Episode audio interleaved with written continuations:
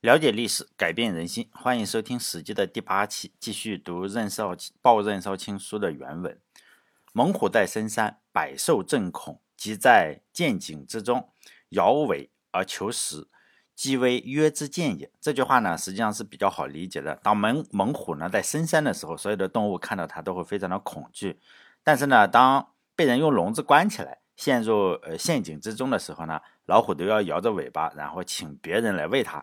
积呢就是长期积累的意思，微约就是是为人所制约。这个渐呢也是就是渐渐的消失了。老虎这样长期以来下去呢，自己就会被人所制约，它那种让百兽震恐的能力呢也就渐渐的消失了。当用我们现在的话来说，就是龙游浅水遭虾戏，虎落平阳被犬欺。如果大家都去看过动物园的话，就知道老虎是什么样子哈，就像一只病猫一样，真的是病猫的样子，就没有它的威风了。继续读原文，叫故事有画地为牢，势不可入，削木为利，亦不可对，定计于先也。这个势呢，就是讲的是有气节的人，不是那种没有气节的人，比如说360度无死角雕盘的人就没有气节。有气节的人呢，就是你在地下画一个圈当牢房，虽然这个是假的，但是呢他也不会进去。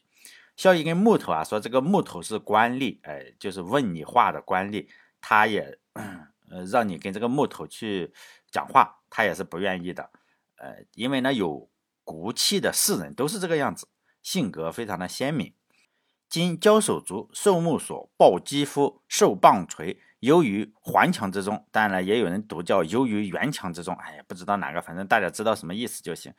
当此之时，见欲立则头枪地，视图立则心涕兮，何者？即为约之事也。现在呢被人用手足啊都是被捆着的，然后呢木索是带着的，身上也就没有穿衣服，让人用鞭子来拷打，被关在监狱里，就是他讲他当时的样子嘛。在这个时候呢，他看到狱吏的话，则赶紧的跪下，用头着地。看到周围的那些服劳役的犯人呢，显然都是犯过罪的，心里呢就会感到非常非常的害怕。为什么会这个样子呢？这就是人被环境所制约嘛，逐渐形成了一个结果。就好像它是对应于前面那个老虎，你掉到陷阱里的老虎，跟司马迁掉到这个监狱里，是吧？继续读这个原文，即以至死，言不如者，所谓强言耳，何足贵乎？窃稀薄，薄也，居于有礼；礼斯象也，居于五行。淮阴王也，受谢于臣，彭越、张敖南面称孤，系欲抵罪。绛侯诸吕，权倾五伯。也有人读五霸哈。就是前面那个也是这个样子，切西伯，西伯霸也，就是五霸，也不知道，反正有各种各样的说法嘛。权倾五霸或者权倾五伯，权倾五霸，丘于寝室，谓其大将也。一者一，观三木，既不为诸家前奴，惯服受辱于居士。此人皆身至王侯将相，声闻邻国，及罪乃往家。不能隐觉自裁，在尘埃之中，古今一体，安在其不如也。这句话呢，你整体的读下来的话是非常让人的就是齿冷心寒的，大家姑且一听哈。2000年都过去了，这个世界实际上是没有变的。就上面讲了那些刑法，当一个人呢，他就讲其他的伟人，比较出名的人，当一个人已经被带上了枷锁，丢到了监狱里，备受折磨，就是事情呢已经到这个地步了，就是即以至死。到了这个地步，你再谈什么不受侮辱，或者是我很有自尊，是吧？你坐在监狱里也很有自尊。他的意思就是说呢，这就是人们所常说的厚脸皮了，就是强言啊，何足贵乎？就没有任何可以值得尊贵的地方。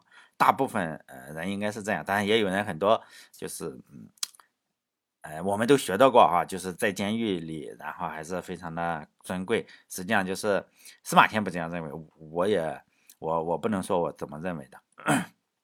反正你上面讲的这些刑法呢，当一个人都已经被带上了枷锁，丢到了监狱里，肯定是不会太好嘛。西伯昌，他就讲西伯昌这个人呢，是周文王，就是姬昌嘛，他被纣商纣王嘛，然后关在哪里？关在有里这个地方，关了7年。在那里的话，周文王据说是在监狱里啊，推演出了八卦。这个地方我去过哈，有理，就是不知道真假，反正是在河南安阳那个地方有个纪念馆，他这个牌子上写的有时候想想挺逗，叫中国第一个国家监狱，就是历史上第一个国家监狱，就在河南安阳那个地方，也没旅游景点。以后呢，就是后面他讲的那些人呢，就是包括有理啊，包括这个文王啊，或者是李斯呀，或者是淮阴侯啊，李后面都会在史记中讲过，但我们就很普通的去讲一下。李斯是丞相，他最后受了五刑。如果大家不知道什么是五刑的话，其实是非常正常的，因为大家那时候没有影像嘛，大家都只能猜五刑的具体是什么样子。小的方面，他们这个历史专家呀，都是在小的方面不停的争，就是说他最后五刑之后有没有死，这个真的是没必要争，我认为是没有必要争。虽然他们发论文有发论文的要求嘛，他们就不停的在争五刑，有时候我看了之后就想笑。大部分都是争小的方面，小方面有争议，大体上是没有争议的。如果大家吃秋天吃螃蟹的话，就是五行，那就是五行，给螃蟹整个五行，类似吧，就身上有四肢或有凸起的地方，就用刀啊，或者我给你掰下来，是吧？这个杀活鱼大家见过吧？最后要剁开，这个李斯啊，最后也剁开。大家反正发挥一下想象力。如果你是历史学家，那你就去写论文，是吧？证明一下这个五行最后死还是没死，这不重要，反正剁开了能不死吗？是吧？没救了。淮阴王呢？淮阴王就韩信嘛，就是胯下受辱的那个人。最后他是在陈地被带上了枷锁。韩信大家有多出名我就不用讲了，至少我们每个人至少知道10几个、20个成语与他有关，比如说什么战无不胜啊，十面埋伏都是一个电影，十面埋伏什么多多益善，就是韩信带兵嘛，多多益善，背水一战，这都是他。什么置之死地而后生啊，明修栈道，暗度陈仓也是他。什么匹夫之勇啊，什么妇人之仁呐、啊，还有什么愚者千虑必有一得，智者千虑必有一失，这都是韩信，都是与韩信相关的。以后呢，在史记中有他比较大的篇幅都是讲韩信的，还有他那些哥们儿，是吧？死的特别惨，大家可以有兴趣的话，就是《史记》这本书真的很好看，可能对不少人就读起来有点困难，但是比很多的书要好看很多。但是《史记》是历史之中比较好读的，古文中啊相对比较好读的。你读什么孔子写的那就崩了，是吧？我也崩。但后面这些人我就因为都在《史记》中，以后会讲。我就不仔细讲了。比如说彭越啊，张敖是被人怎么搞啊？他就是说你可能要造反，就有称帝的野心，因此呢被人就是入狱了。入狱罪名大家知道，你这个称帝是最最大的罪，肯定是砍头。还有绛侯是谁？周勃，他曾诛杀诸吕，一时间呢他的权力是非常大的，就是大于春秋五霸。就是武伯和武霸也被囚禁在这个请罪史中。请罪史是什么？类似于我们把它想象成，不是监狱，类似于想象成这个双规啊。我是没能力整双规，据说你就是反思自己的罪过嘛。请罪史就是肯定不会太好受。魏齐侯是谁？窦婴，他是一员大将嘛，他最后也穿上了红色的，就赭衣是什么？囚衣，就古代啊，可能是。为什么给他穿红色的？就是赭衣呢，就是红色的衣服，穿上红色的衣服你就是囚犯。手脚还有脖子上都带上了刑具。季布呢，最后跟人家当奴隶了，当奴隶之前要带上这个铁圈啊，类似于哪吒这个样子，然后给人家当奴隶，你别跑了，是吧？那脖子上带着项圈。灌夫呢，他是居于居士中受屈辱。这些人呢，他的身份都非常的高啊，都达到了王侯将相的这个地位，然后声名呢传播到邻国，就相当于是现在的大员，你到国外都知道你是谁。但是呢，等他们犯了罪受刑的时候，都是没有办法自杀。千古什么最难的事情就是自杀，那些自杀的人实际上是非常有勇气的。这些人都不自杀，在尘埃之中呢，古今都是一样，哪里能说你都坐监狱了，你还没有受过侮辱呢？这就司马迁的意思是，这些人就是什么脸皮比较厚，是吧？强颜啊，就是强颜欢笑，能下手自杀的人是最勇敢的人。如果你死都不怕了，实际上还是能做出非常非常多的事情的。自杀是不可取的啊，大家一定要记住这一点。你看看受了这么大冤屈也不自杀，都是他杀，除非啊有一种病痛实在是不能忍了，比如说得了严重的病，每天都受不了了，是吧？这个自杀我认为还是可以的，安乐死。但是像那些爱情啊，说我谈了个恋爱，妈的人家抛弃我了，我还从楼上跳下去，那就傻逼。还有说我被罚款了，不管是你是美团也好，还是开那个货车也好，是吧？开卡车也好，还有一些学生啊被导师，你想想现在学生算个屁啊！你是学生的话，你拿一个学位，说实在的，哎呀，你现在在学校里，你觉得学位很牛逼，你的硕士学位或者你本科学位很牛逼，什么就我都不知道怎么说，985、211或者是什么牛逼的什么学位，哎，你那种学位算个屁，是吧？还不如跟办证的，对大部分人来说，跟办证的那个差不多，你200块办一个，像栋哥是不是办不过北大的假证，拿着人家都当真的。或者你被导师毕业就是威胁不允许毕业了，或者退学了，这种屁大的事情千万不要自杀，因为你自杀就是傻逼，是吧？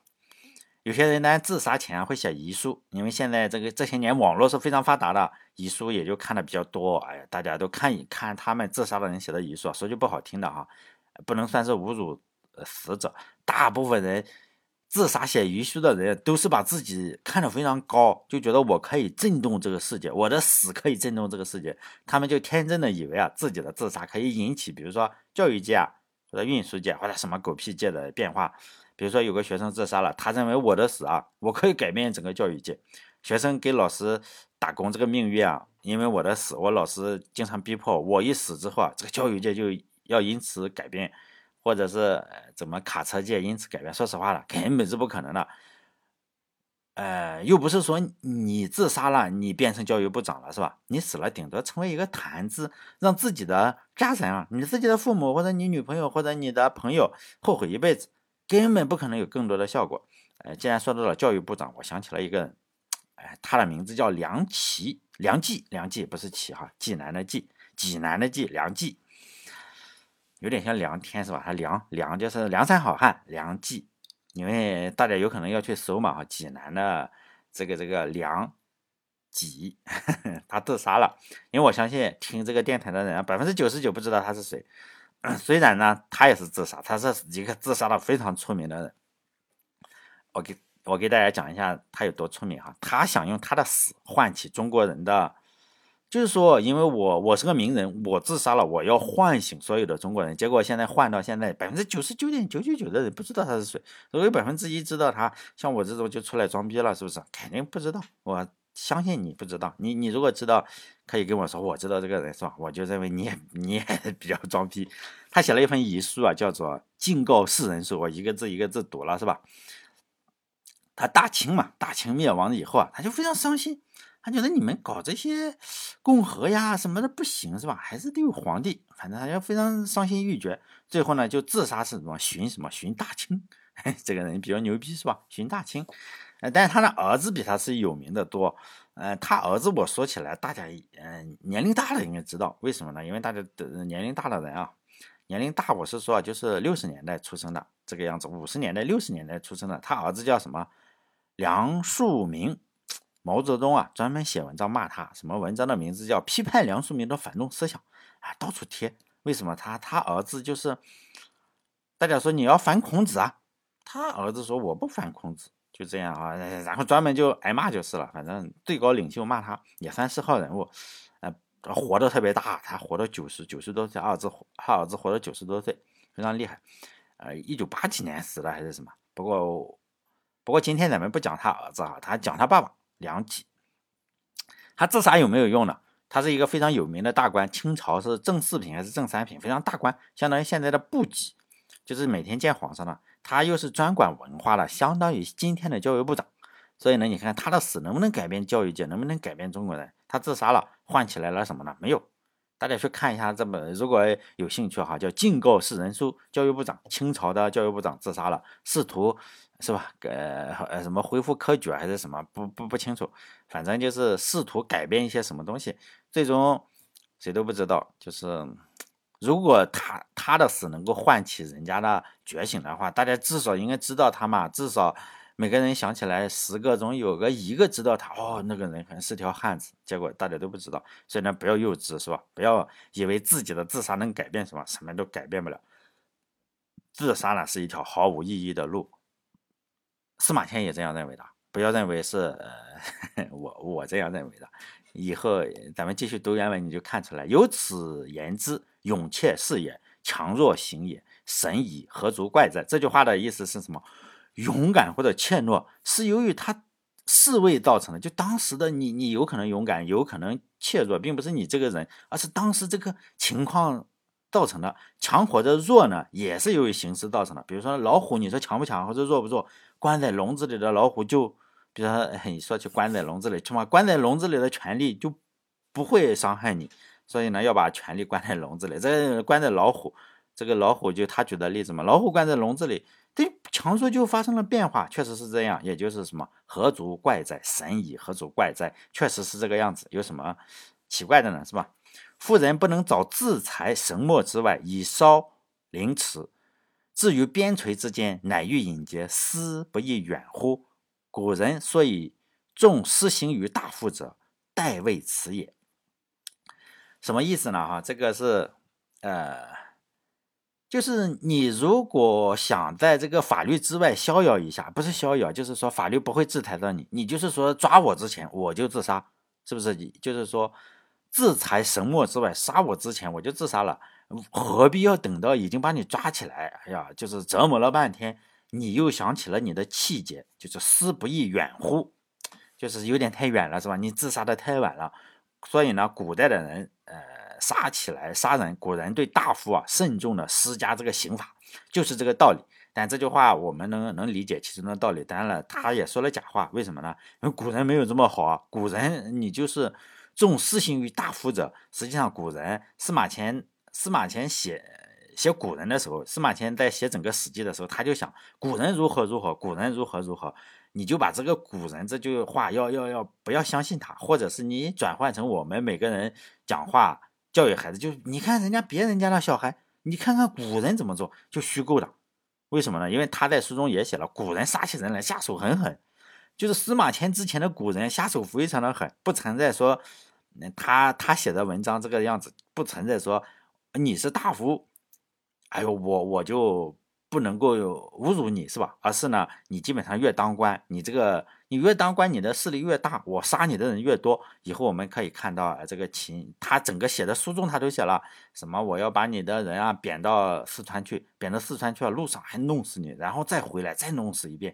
就是呢，不存在说古人就是说弄大夫这种级别的人来说要小一点，基本上都是三族，灭三族起步，灭九族的很多。就是一说起古人来，司马迁说古人，我们就想起别人家的孩子，基本都是假的，也不是假的，就是他有一个最高的理想，最高的理想，古人就是他心中最高的理想，我们口中别人家的孩子就是你心中最高的理想，没有那个别人家的孩子。继续读原文，夫人情莫不贪生恶死，念父母顾妻子，自基于义理则不然，乃有所不得已也。这句话的意思就非常简单，人都怕死嘛，人都是贪生怕死的，要么为什么贪生怕死？要么你就是挂念自己的父母，要么就是挂念自己的老婆孩子。至于因为那些义理不得不去死的人，比如说我是为了古代有很多就是说叫临死不惧的人，为什么呢？他也有自己不得已的原因。你如果说他有一个神奇的功能，你说你想不想死？他大部分人是不可能吧，不可能说我愿意死，是吧？我愿意死，然后证明这个天道轮回，哎，下一辈子当个好人。基本上他就说的，因为义理不得不去死的那些人呢，也就是有他不得已的原因。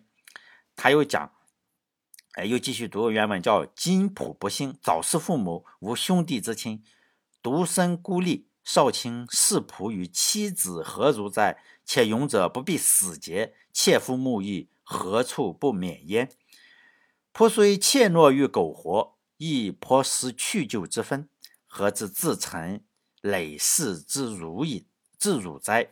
这篇文章呢，我们要站在整篇文章他写给他好朋友最后一封信，解释一下为什么司马迁，我不能冒着生命危险去救你，我不能冒着生命危险来救你的朋友任少卿啊。这几句话仍然是解释司马迁说我为什么不能少，我为什么，我如果救你的话我也会死，我为什么不能死，受了这么大的侮辱也不能死。这几段话呢，包括前面那几段话，你要知道整个文章的主旨它并不是乱写，这几段啊都是他写出自己一个不死的理由，就是说呢，我这为什么不能死，然后他写出一个理由，然后他再把这个理由否决掉。因为为什么呢？因为任少卿可能认为啊，你司马迁不死啊，是因为你有可能，是不是？你有可能是挂念自己老婆孩子是吧？挂念自己的父母，挂念自己的兄弟，你怕死，我是你朋友，离你比较远，是不是？或者是我给你朋友，你救这个你救这个其他的人不救我是吧？可能跟我关系不够亲这个样子，但是呢，司马迁一个一个的否决掉，就是最后才说出他为什么不死。就前面讲的人挂念父母挂念老婆，他一句话他都否决了。这句话的意思就是说我很不幸嘛，我父母死得早，我不会挂念父母，我父母都死了，我爸爸也死了，妈妈死了，我也没有兄弟，你看看我也不会无兄弟之亲，我独生子是吧？少卿呢，你也是我的朋友，你也知道我是如何对待自己的老婆孩子。这句话我们可以知道司马迁不是个好丈夫是吧，也应该不是个好爸爸，应该属于现在渣男级别的人物。前面他还讲了嘛，他一心扑在工作上，只为这个国家，不顾小家，只顾大家，他都否决了，就是说我全部是因为这些原因不去死。他又讲嘛，勇者不必，就勇敢的人啊，你不必为了名节去死。这句话讲得很好，就是说我们都知道，你看看哪个伟人是靠自杀出名的？靠自杀出名的，基本上都是被压迫者。然后呢，当然了，他有可能不觉得自己是被压迫者。比如说，你说哪个大臣，是靠自杀，然后有可能出名了，但是他也是被压迫者。在皇帝之下，你大臣也是奴隶嘛，只是他觉得，哎呦，我是统治者。他大部分的都是一种虚幻的，然后为了气节自杀了。一般来说，在古代的话，当权者会让你这个人呐，出钱给这种人，不只是大臣啊，就建立一个牌坊，比如说贞节牌坊，要老公死了，女的不能改嫁。牌坊的数量在当年就跟GDP 一样是吧？你这个牌坊的数量对当官的人来说是个指标的，经常是你这个女的，然后老婆死了怎么办？你就得把这个老婆搞死啊！万一她改嫁了，你这个对这个整个儒家体系是一种打击，越往后越这个样子。因此呢，经常是对女的是一种非常大的压迫。我们都知道鲁迅写过文章啊，就是你得想办法把女的搞死，因为她也有可能就产生了新的感情啊，走一段新的生活。这就是对整个就是说礼教的这个冲击。你竟然一女嫁二夫，他妈的就弄死。所以呢，经常是老公死了，然后呢怎么搞？就饿死事小，失节事大。相信大家都听过这句话，这是真的，就是把他饿死，把这个老婆饿死，他有可能要吃饭，不给他饭，把他门给我垒住，然后最终呢给他建立一个牌坊。哎，你发现我们现在又出了多少个牌坊，就说明你这个风气非常好。实际上这些女的都死得很冤，饿死事小，失节事大。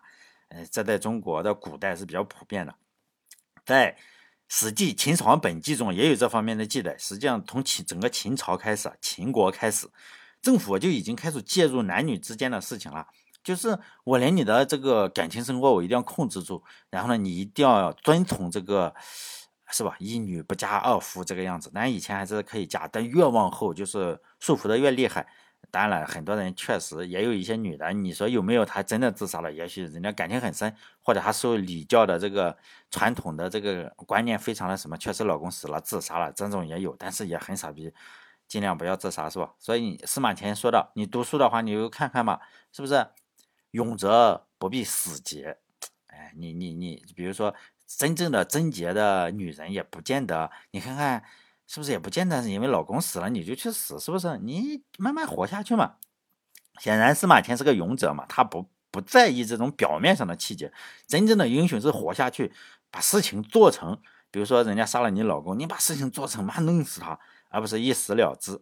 下面的意思就是说，怯懦的人呢，他是仰慕大义的，又这所有的事情都是每天都是何处不勉励我司马迁。我虽然非常的怯懦软弱，司马迁这都是假的哈，他就自称嘛，自称我很软弱，苟活在人间。但是呢，我也可以区分出就是弃生就死的界限，就是呢，我怎么会甘心沉溺于牢狱生活啊，而且还被人牵了，就是说做了太监啊，忍受这种侮辱而不自杀呢？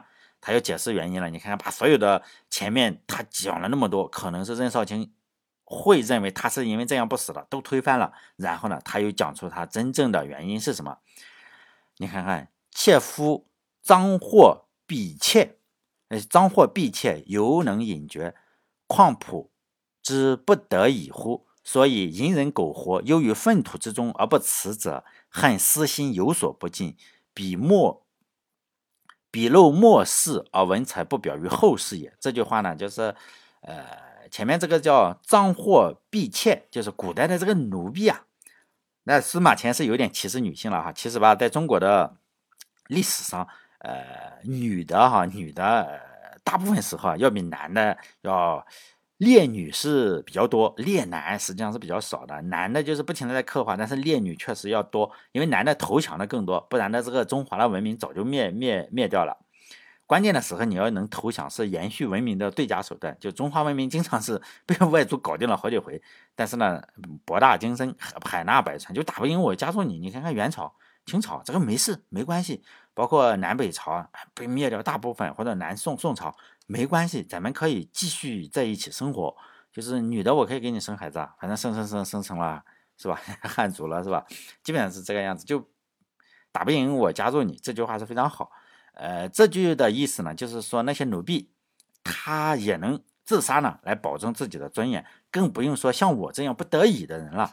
他是说呢，那些人都可以自杀，我司马迁也可以自杀。我现在之所以隐忍苟活的话，囿于粪土之中而不自杀，是因为我有私心，就是司马迁有私心，我想做的事业还没有完成，我的私心就是怕我死了以后，一生碌碌无为的，就是没那么他死了就死了，然后呢，后果是我写的文章啊不能够被后世人所以看到。写到这里的话，司马迁终于表露出了自己的心意，就是我为什么不能救你任少卿，就是这种层层递进的方式。你看整篇文章，然后把任少卿可能想到的原因一条一条的否决掉。先否决掉了我不救你是因为有可能你认为我当年坐监狱的话，我不救你是因为你不救我，是吧？就像是李陵那个样子，和我关系不怎么样我都去救，更不用说你了，我肯定去救你。就是说并不是因为我坐监狱的时候你没有救我，我就不救你啊，我不是那种人。然后又否决了自己，是因为老婆、父母，我父母死了，老婆孩子呢？因为我跟老婆孩子不行，是吧？我对老婆孩子经常什么样什么态度你也知道，咱俩是朋友，回去就打老婆打孩子，是吧？你也知道什么态度。当所有的理由被否决以后，司马迁才说出他的理由，叫他写书，然后就引出了一个问题，就是监狱里的任安相信吗？你司马迁不救我是因为写书，当然了，我不是任安，不是任少卿，是吧？也不是司马迁，咱们不能够了解他当时的心理过程。但是站在司马迁的立场上，他的好朋友要死了，不管任安是不是相信，他都要写这封信来解释清楚为什么。因为汉朝啊，他是相信鬼神的年代，不像现在死了一把火烧了，可能你还不行，烧了要交钱，烧了你还要再交点墓地，然后买个20-30万买个墓地，然后埋了。不然的话，你还真的是死无葬身之地，真的是死无葬身之地，没钱就死无葬身之地。在汉朝的话不一样，就如果一个人死了，他们是埋这个没有火化这一说，应该没有火化，我不知道是不是，大概是土葬。但是就是如果一个人死了，他心中是有愤恨的话，他的魂魄是不会消散的。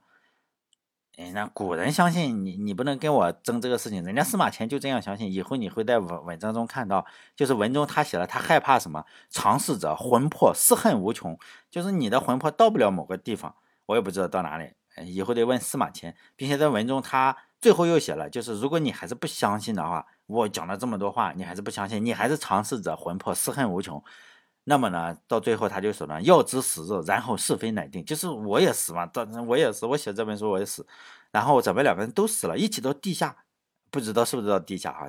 我假设说是到地下见面再说。就是我活着的时候我是没有骗你的。就是司马迁当然希望他好朋友相信他说的话，接下来的那几段呢，就是佐证。就后面他还是要在不停的佐证这件事情，就是说你死要死的明明白白，你不要魂魄私恨无穷，半夜来敲我的门，就这个意思哈。接下来的那几段都这样写，比如说我们为什么要这样，比如说我们出去玩，我们普通人出去玩很晚才回家，比如说身上一身酒气，然后老婆问你你去哪了，你说我加班了是吧，结果你身上还有她香水味，这就事情就不好解释嘛，你总要拿出点证据来，你说我在加班，你看看我那时候加班的照片或者摄像头，我们拿出证据来才行。有多少证据说多少话。司马迁说我不死是为了写书，并且是我真的在写书，然后呢后面那段话就是不停的在想，你看看我写了书写到什么程度了，已经写了多少，我都告诉你真的是在写书。他开始介绍他写的书嘛，写了多少，哎，现在还没有写完，但是大部分已经写完了。他就是要让他的朋友知道，我不能舍命救你，是因为我有更重要的事情，不是我贪生怕死，是真的写书。你看最后我都列目录给你是吧，写了多少。虽然他救不了这个任少卿，但是呢他非常希望他死能瞑目，你不能死不瞑目，死后的灵魂能找一个安放的地方，而不是尝试着魂魄失恨无穷飘荡的人间。我们无从得知他任然有没有相信司马迁，因为任然的心我们不知道，还或者仍然说我相信你了是吧，我死的时候还可以很安详，但他也不知道是不是这样。但是呢我相信司马迁的这份苦心，他对得起仍然，他对得起他将死的这个朋友。不是有一种说法吗，人死后只有最后一个活着的人再也想不起他了，他才真正的死去。这么来说的话，任然也好司马迁也好，实际上他们是永生的，因为我们不停的在想到他嘛，至少我不停的想到他哈。虽然我只有录电台的时候，现在我才会读史记，人家会问我，有听众啊就问我你是不是天天读史记，实际上不是，以前的时候我高中读，后来十几年不读，后来他又读，现在我在读的话就是我录之前才会读一下，我不会天天读这个史记，因为生活所迫，开出租车你天天读史记，你让人怎么赚钱是吧。所以呢我读了很多遍，以前读了很多遍，因此你讲了哪个故事啊，我大概知道在哪个地方。当然我希望就是说就这样解释一下，我不会天天读史记是吧。但我们再来看看这个司马迁是如何在解释嘛，继续解释我真的在写书这件事情哈，如何来解释的话，你看他写古则富贵而明灭者不可胜计，为倜傥非常之人称焉。这句话的意思也非常简单，就古则古代的时候大富大贵，但是名字传不下来的人多得数不清，一些首富是吧，死了就死了吧，多得数不清，哎，真想当首富。只有那些非常不平常的人叫做倜傥非常之人，就是非常不平常的人才能在世上留下自己的名字。这句话呢不但说出了一个事实，也说出了司马迁写史记的一个选择，他写的人是什么，并不是大富大贵，而是倜傥非常之人。以后整本书里都是倜傥非常之人，大家要做出自己的判断，因为最近，至少我们这里的小学生啊，不是中学生就是，我看他们老师都会推荐这种爱国主义图书啊，叫做《爱国主义人物》，什么司马迁怎么说？就说呢，司马迁写，我看了一下就有点，不太认同哈。就说呢，他写司马迁是一个爱国主义的历史学家，也想不清楚他爱是哪个国。大概是爱中国吧。就司马迁写这个史记的时候啊，就是他只写哪些人，就是你要有深刻的爱国情怀的人他才会写，他们都把每个人都是想的都非常爱国，这个是肯定有的，因为史记中写了好几千人嘛，你总能找出一些例子这些人非常爱国，但是更多的是倜傥非常之人，并不是史记中并不是所有的人都是正面的形象，因为这些小孩啊，或者是你家的小孩，或者是你将来的后代，你已经差不多了，能听这个史记的话，你已经脑子定型了，你也没看过史记的话你也不知道，你大概一看之后看这个谁读书读史记，人家给你捡出几个人来说，哎呦是真的是这样，他确实是这样。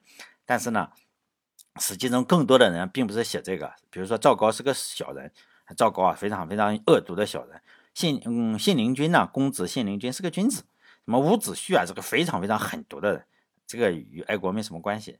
孔子呢是个非常温良的人，在史记中有各种各样职业的人，有皇帝还经常骂皇帝是吧，显然他经常讽刺皇帝啊，这个司马迁经常讽刺皇帝，也有将军，有政客，有文人，有流氓，还有很多流氓，有大侠，也有清官，也有一些故弄玄虚的方式，就是说我活到了900岁这个样子，还有喝了酒耍酒疯的灌夫。这些人呢并不是司马迁写这些人呢并不是因为你爱国我才写下来，而是这些人就是倜傥非常之人。这些倜傥非常之人啊，也不是指成功了，有些人就想我只有成功了才能够进这个历史，不是你还可以当绿叶嘛，失败了他也写，不管是男人女人啊，只要他认为是倜傥非常之人，他就都写，不管是他也没有什么。比如说他史记中也写了女的，比如说郑袖啊、骊姬，我读了以后啊，你就会觉得，哎，这个地位的女人大概就应该是这个样子，就是女人他也写。还有青年时期的项羽，你就能从文字中啊读出这个人哦，真的是英雄少年，还确实厉害。还有老年的冯唐，你也能从读这个文章，你能感觉出冯唐就是个老气横秋的人。什么公孙弘啊，一看就是个领导，甚至我能想象出公孙弘肯定很胖，然后这个。应该是个胖胖的，脸圆圆的，说话都端着，因为他每说话都是精于仕途。你精于仕途的人，你就是那种老油条，官场上的老油条。还有周勃，总感觉到周勃就是属于什么人呢？就是脑子中可能就一个脑细胞，用穆里尼奥说那个巴洛特利，足球的人知道了我说的是谁哈。就你脑子中只有一个脑细胞，因为有勇无谋嘛，你一碰就炸。就周勃就是非常的正直。又加上就是你都没法说他，你跟他讲道理肯定不行。如果你激怒了他，他肯定拿锁砸你的头，就那种人一碰就炸。你跟他讲任何的废话都是废话，讲什么话都是废话，因为他想不过来，有勇无谋。但还有很多的人按照世俗的标准就是不成功了，比如说项羽自杀了，李广自杀了，信陵君也失败了，屈原没有成功跳河自杀了，还有孔子处处遭人白眼。我觉得司马迁的最厉害之处啊，就是。他成功的写出了这些人的失败，就是他成功的写出了这些人的失败，在他的眼中，这些人的成功啊，这些人就是这些失败的人，比成功的，我也不知道你怎么定义成功哈。有钱就是成功嘛，就是他不这样认为。就司马迁是说，很多皇帝他都不写名字，因为你皇帝那么多，我为什么一定要写你的名字？司马迁这就是比较厉害之处，因为很多的写历史书啊都会写。这个起居注嘛，皇上吃喝拉撒，就以围绕政治去写历史。是司马迁不这样认为，就是你看他写很多的国家，他都不写，他跳过几代，他知道这个皇帝是什么名字，但他不写，为什么呢？你不是倜傥非常之人吗？你即使是贵为皇帝，你皇帝你就能让我写下你的名字？不可能的，就这个样子。司马迁也经常暗讽一下汉武帝，他和汉武帝呢，你读完。我读完之后，我不能说你读完之后，我读完之后，我就会发现，实际上，他跟汉武帝是一个类型的人，就是非常欣赏什么，非常欣赏倜傥非常之人。比如说汉武帝写文章也不错啊，同志们，汉武帝写文章也不错，他写过《求贤招》，是这样写的：盖有非常之功，必待非常之人。汉武帝就虽然很暴力。但是呢，我们不可否认的是，他手下的人才济济，就是文官啊、武将啊，还文人学者非常多。板固所说的“汉之得人，愚之为圣”，真的是这样。这句话并不是拍马屁的话，虽然板固经常拍马屁，但是这句话是实话，确实是人才济济，而且他不拘一格。汉武帝并不像大部分的皇帝，如果大家看历史书的话，你会很多皇帝是容不下大臣比他强，就我最强，你们都是弱一个档次的。汉武帝不是这样，就是你比我强最好。就是他非常的大度，大部分的皇帝是啥呢？就我是个菜逼，我也知道，他可能自己骄傲的认为自己不是菜逼，但是呢，他不能容忍其他人比他强，就其他人一定要比我弱一点，就是说我是那一颗太阳，你们是那些星星或者月亮的光芒，我给你们光芒，就这个样子。他就特别怕其他的大臣比他强，就是嫉妒嘛。但是汉武帝不是这种人，就是其他的皇帝都是武大郎招聘嘛，就都要比我矮一点，是吧？越招越矮，你招的比他矮，就这种人越招越矮，最后招成主鲁人，是吧？汉武帝确实不是这种人，汉武帝也是这个非常之人。希望大家以后有机会都当一个富贵并且风流倜傥的人。司马迁也会把你写在《史记》之中。我们继续读原文，接下来的原文呢是司马迁写的心灵鸡汤，鼓励自己的哈，并不是历史的事实，大家要注意这一点，不要一读书你要想想它是不是真实。叫做盖文王居而演周易，钟离恶而作春秋，屈原放逐，乃复离曹，左丘失明，厥有国语，孙子鬓角，兵法修列，不违千俗，世传吕览，韩非秋秦，岁难孤愤，诗300篇大抵贤圣发愤之所为作也。啊，这几句我就不翻译了，因为非常简单。这就是这些讲的这些人啊，都是在困境之中写了这些书。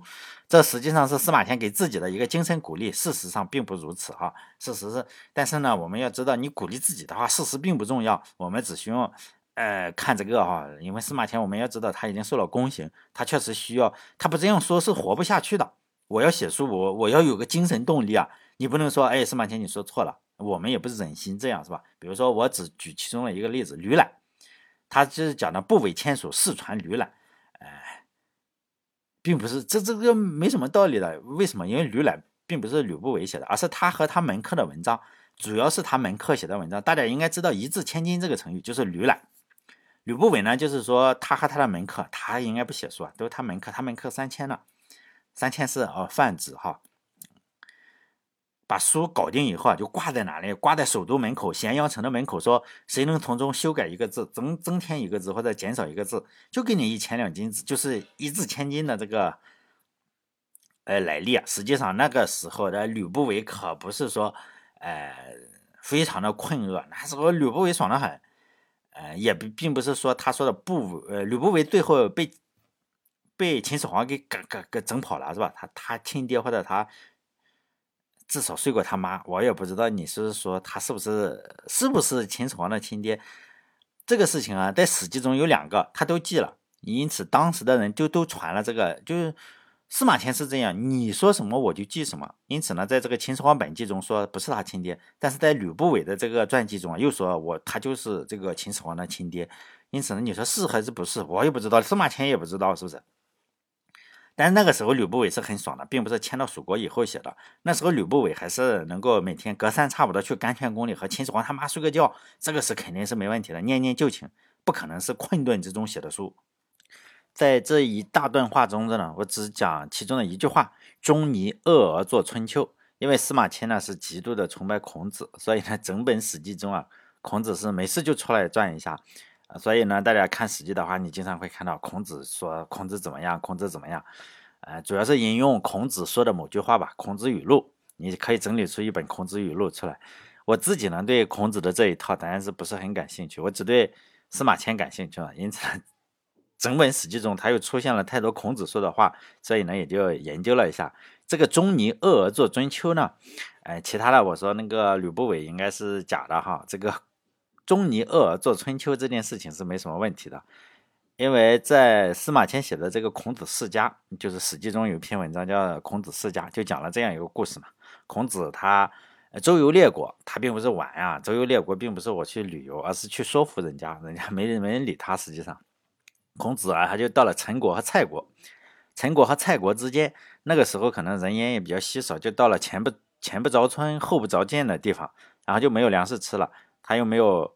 唐僧一样是吧？让孙悟空去化缘，因此呢，他一生啊都是想说服别人用儒家的思想来治理天下，别人是不待见他的。跟着他的人没有粮食吃了的话，有人生病了，有人就饿肚子了嘛。子路就已经开始发脾气了，然后子贡啊，就是脸上也不好看了。他的徒弟孔子呢，当然也就知道你饿着肚子队伍就不好带了，也得就把子路往好听了说就是子路这个是怎么回事呢？就是比较有主见。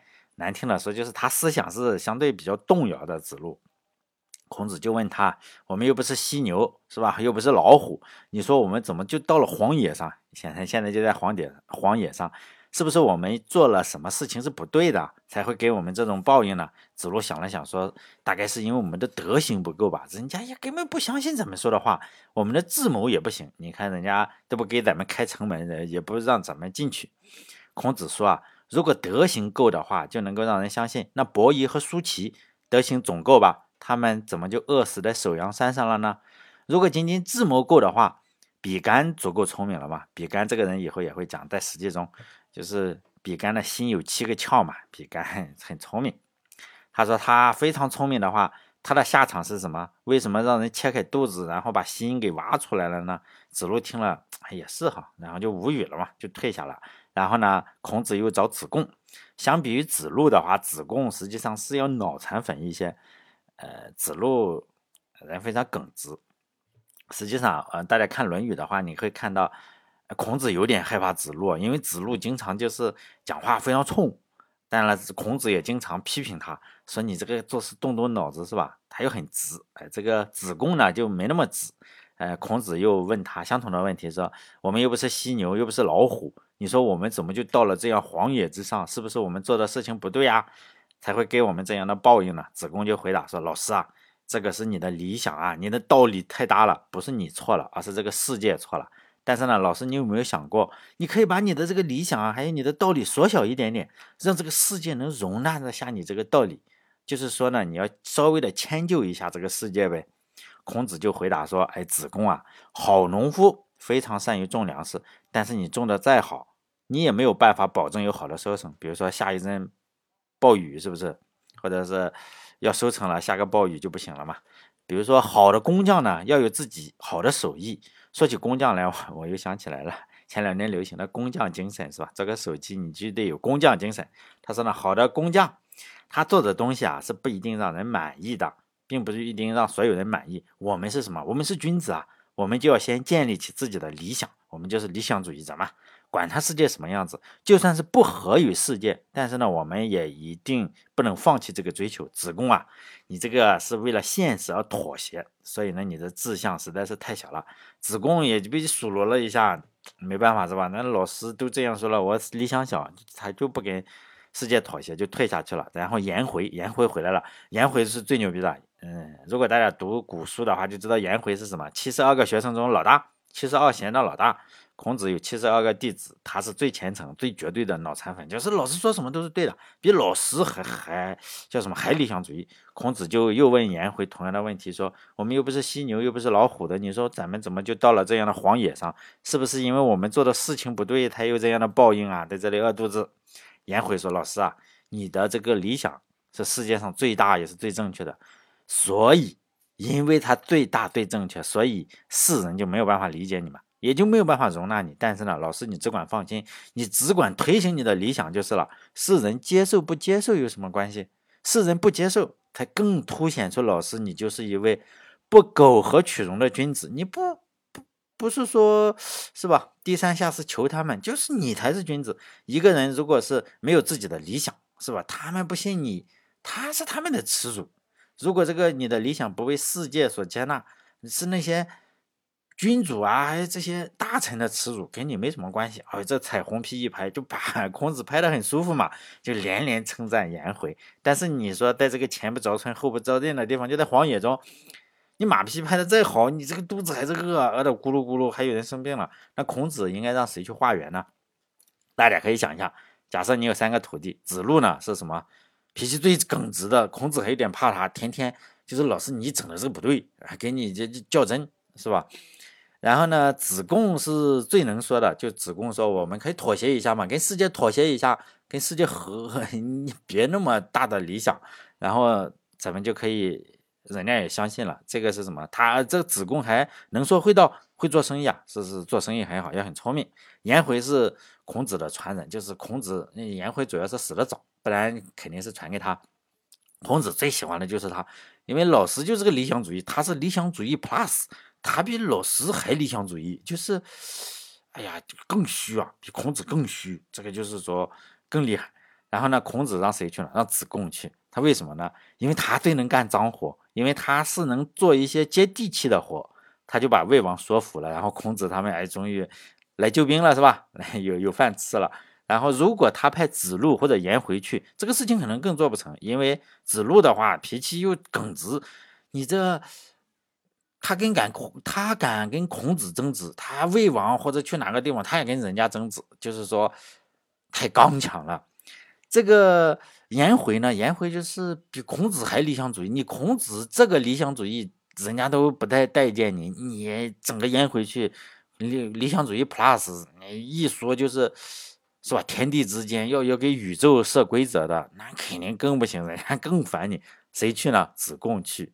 子贡为什么？因为子贡就是我能与世界妥协嘛，我能赚钱，然后我做生意还好，就是能说这个软话。因此呢，每次干这种脏活，要吃饭要什么东西，还是找子贡去。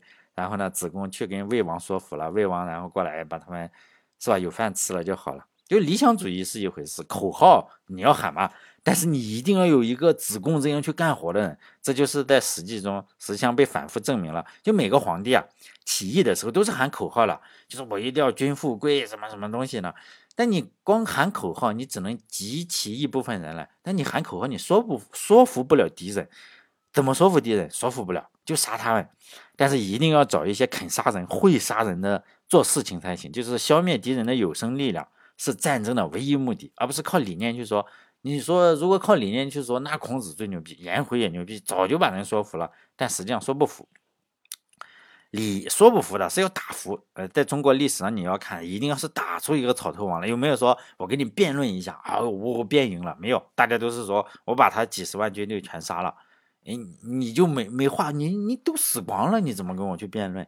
所以呢，当然他最后还是说我是实行仁政，所以呢人心在我这边，看到了吗？他不说你说秦始皇杀掉了赵国这边的40万人，但是秦始皇肯定不会说是因为我杀了你40万人，所以我把你的城攻下来的，他肯定会说你看我实行的政策好，所以你看你赵国就失败了，主要是我这个理念好。但是呢实际上还不是这样，就是会杀人才是决定因素，一定要有子贡，你做事情的话一定要有子贡，但是你可以喊口号，你如果整一堆颜回来，我比你还牛逼，你是最不理想主义者，那你混个屁，是吧？一定要说一套做一套。我讲这些呢是想说明孔子的儒家是本身呢最初是惊天伟地的理论，就是我是要建立一个社会的，建立一个理想的社会，就是我是要治国的，这个儒家是治国的，刚开始是治国，后来的儒家就是他不能治国，是讲修炼内心的。就现在你一讲儒家，比如说你学国学是什么修炼内心，不能治国，你治国早就被打死了，你这个做什么就修炼内心，修炼的我内心如何平静，是吧？国家大事儒家敢插手，后来的史证明了，你敢插手直接打服。大家读史记的话，如果有人想读的话，一定要区分司马迁写的这个儒家和后来的儒家是改造后的儒家不一样。我们现在的儒家，你一说儒家，可能就是男女授受不亲呀，那个孔子不在乎这个事情了。他不是不在乎，他做的事情是要建立一个国家的，知道吗？跟现在的儒家不一样。大家读书的时候，你不要一看孔子，哎，儒家又出来了。孔子说这句话是你不能跟你大手做什么事情，你没这回事。那时候的儒家是要建立整个国家的。司马迁笔下的儒家是，是要干什么？就是说他要孔子要建立一个帝国，孔子想建立什么东周，就是也是他书里写的，比如说有一个地方要造反。现在你如果说儒家要造反，儒家就跪下了，我操，你不能造反。但是当孔子有个地方叫做公山不扭，就废那个地方公山不扭，然后要造反，要来造反的时候就请孔子，孔子高兴啊。如果现在的话，你如果说儒家，我们都知道，哎呦，你君叫臣死，臣不敢不死。但那个时候孔子一听，我操，有人叫我造反，妈高兴了，因此他说了一句话叫做夫召我者，岂徒哉，如用我，其为东周乎。这句话的意思就是说，那个造反的家伙来招我，难道只是空口说白话吗？如果他肯用我来造反的话，我将会把国家整篇这个国家治理的像东周一样。因为东周就是孔子心目中的理想国嘛，他就觉得东周最好。哎呀，咱东周到底有多好，咱们不知道，是吧？后来的儒家就肯定，你如果说后来的儒家说你造反，我操，那不死了吗？但后来的儒家就慢慢的改变了，就是越往后改的越厉害。就是我们读书的话，即使读到了儒家，在孔子时候的那个儒家跟现在的一定要区分啊，一定要区分。后来的儒家就是君叫臣死，臣不敢不死，就这个样子。后来的儒家也就成了鲁迅说的叫吃人的礼教，再后来就成了修身养性。现在咱们一讲儒家，你就是修身养性大儒，修身养性就是无论社会多么不公，你都是要有一颗平静的内心来接受一切，叫什么？叫行有不得，反求诸己。这句话的意思是什么？就是你有了问题嘛，行有不得，有了大问题，你不要怪社会，知道吗？你要反省自己，都怪你自己。为什么？你要反求诸己，就是最终啊发现，还是我不行，是吧？咱儒家就喜欢，统治者就喜欢儒家，你最好是都是这样，儒家也就越来越受这个统治者的欢迎嘛。毕竟啥事都是怨你嘛，行有不得，怪你自己不行。所以呢，我们在读史记的时候，以后啊，我只讲这句话，就是在读史记的时候啊，一定要区分这一点哈。这一期就到这里。如果大家想下载这个音频的话，可以到我一个网站叫留言洞.com， 因为其他的平台上经常会删啊，比如说它可能这个播放量不多，比如说播放量30，然后他可能觉得哎呀，我为什么要囤你30兆的东西？你播放30，然后可能浪费我资源，然后他就给你删掉了，就这个样子哈。所以有时候会删掉，但我那个地方是不会删，因为我自己录的嘛。所以呢，我又一直保存了，就是留言洞.com， 因为我的名字嘛，我的名字的拼音，然后.com 上面有一个叫做 BT 下载的东西。大家如果知道 BT 下载的东西哈，就是说你可以下载，然后是保存在你自己的硬盘上。好嘞，这期就到这里，再见。